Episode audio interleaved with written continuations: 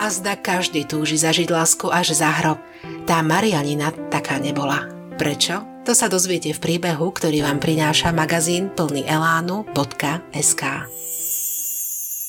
Vyrastala som na dedine ako najmladšia dcéra spolu s ďalšími piatimi súrodencami. Náš otec bol alkoholik.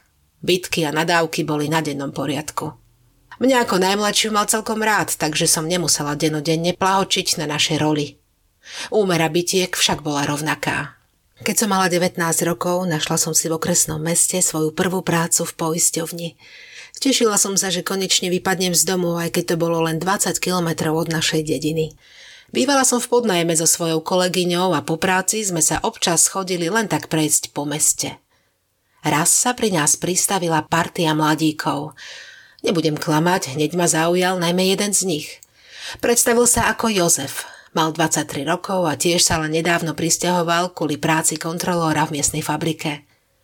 Vlasy mal vyťahané od slnka a na tvári roztomilé pehy. Od toho dňa sme sa stretávali pravidelne. Bola som šťastná. Párkrát som sa prichytila pri bláznivej predstave, že sa zoberieme a budeme spolu žiť v malom domčeku pri našom jazere. Chýbala len taká maličkosť. Predstaviť ho doma. Bála som sa najmä otca. Vo vzácnej chvíli, keď nebol opitý, som mu síce už niečo naznačila, ale jeho najviac zaujímalo, z akej je rodiny a akého je vierovýznania. Na to si potrpel. Vedela som, že Joško je katolík, čo bolo pre môjho otca nepripustné. Myslela som si však, že keby Jozefa spoznal, zmenil by na neho názor. Po pol roku nášho vzťahu som zavolala Joška k nám náhody. Vtedy bývala aj u nás doma dobrá nálada. Keď sme prišli k nám, mama dokončovala buchty a my sme sa zatiaľ išli prejsť do dediny. Otca som stále nikde nevidela, ale tušila som, že je v krčme. Keď konečne prišiel domov a ja som zbadala jeho pohľad, vedela som, že je zle. Asi sa s niekým pochytil v krčme a teraz sa potrebuje na niekom vyvršiť. Pomyslela som si. Čo sa však odohralo, bolo horšie, ako som si predstavovala.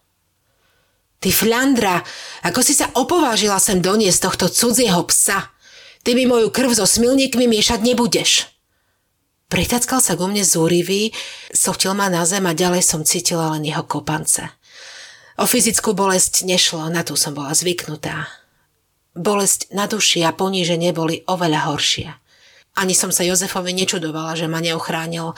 Môjmu otcovi sa málo kto odvážil postaviť na odpor. Keď mi po tomto incidente navrhol, aby sme naše stretávanie sa trocha obmedzili, nezazlievala som mu to. Nuž čo, až taký rozprávkový udatný princ to asi nebol a osud mal pre mňa pripravený život s niekým iným. Svojho manžela som si našla asi rok od udalosti s hodou.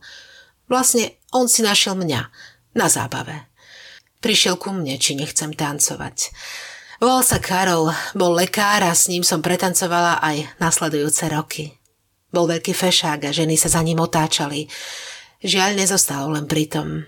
Za mojim chrbtom si s ním užívala aj naša suseda či predavačka v blízkych potravinách. Keď som zistila pravdu, bol to pre mňa šok. Na začiatku som si vyčítala všetko – Našiel si inú, lebo pre neho nie som dosť pekná. Neviem dobre variť, neviem sa dobre postarať o rodinu. On vo mne tieto pocity ešte umocňoval. Smutné bolo, že som sa nemala ani komu zdôveriť. Každých pár rokov sme sa stiahovali, pretože dostal inú, zaujímavejšiu alebo výhodnejšiu ponuku. A takto si dobrých kamarátov nájdete ťažko. Najmä keď ste ženou v domácnosti a staráte sa o štyri deti. Rozviesť som sa chcela aspoň tisíckrát, ale to by Karol nepripustil. Vyhrážal sa mi, že si nás nájde a zoberie mi deti. Čo som mu aj verila, mal veľa vplyvných známych, vedeli by mu vybaviť, aby súd pridelil deti jemu. Takto som žila 23 rokov. Keď sme sa posledný krát stiahovali do trojizbového bytu v hlavnom meste, cítila som to ako nový začiatok. Deti už boli veľké a my sme si žili každý v inej izbe ako dvaja cudzí ľudia. Keď zomrel na infarkt, vlastne som ani nebola smutná. Za tie roky všetky moje city otúpali. Keď som o nejaký čas chcela urobiť poriadok v jeho izbe a povyhadzovať, čo už nepotrebujeme, našla som v bielizniku list. Neviem, kedy mi ho chcel dať a najprv som si myslela, že ani nie je pre mňa. Ten list bol plný význania. Ku od Karola. Ako všetko ľutuje, ako by chcel začať od znova, aj keď vie, že šancu mu nedám, ale on by to aj napriek tomu skúsil. Ten list som vtedy nedočítala. Musela som sa k nemu vrácať na etapy, lebo cez slzy som zvládla vždy len pár viet.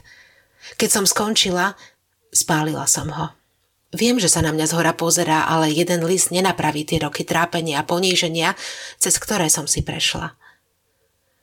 Dnes žijem sama, Radosť mi robí mojich 5 vnúčat. Začala som chodiť na univerzitu tretieho veku a neviem si to vynachváliť. Spoznala som nových ľudí, niektorí sa stali mojimi priateľmi a chodíme spolu na výlety do okolia. Mám pocit, že som začala znovu žiť a z rokmi ponižovanej žienky domácej sa stala vyrovnaná žena s vlastným názorom, ktorá sa nebojí ozvať, keď treba. Ak sa vám tento príbeh páčil, nezabudnite nám dať follow na Spotify, 5 hviezdičiek v Apple Podcast alebo palec hore na YouTube. Ešte viac pútavých príbehov, ale aj receptov, rozhovorov a zaujímavých článkov si prečítate na webe plnyelánu.sk.